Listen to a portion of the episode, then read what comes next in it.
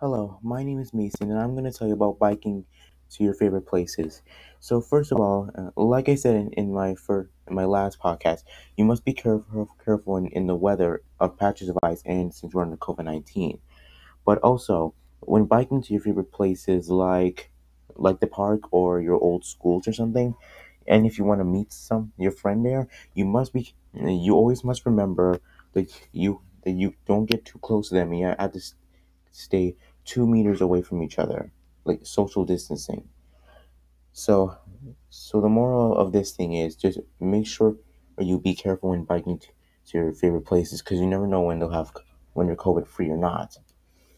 So that's all for my podcast. Thank you for listening. Bye.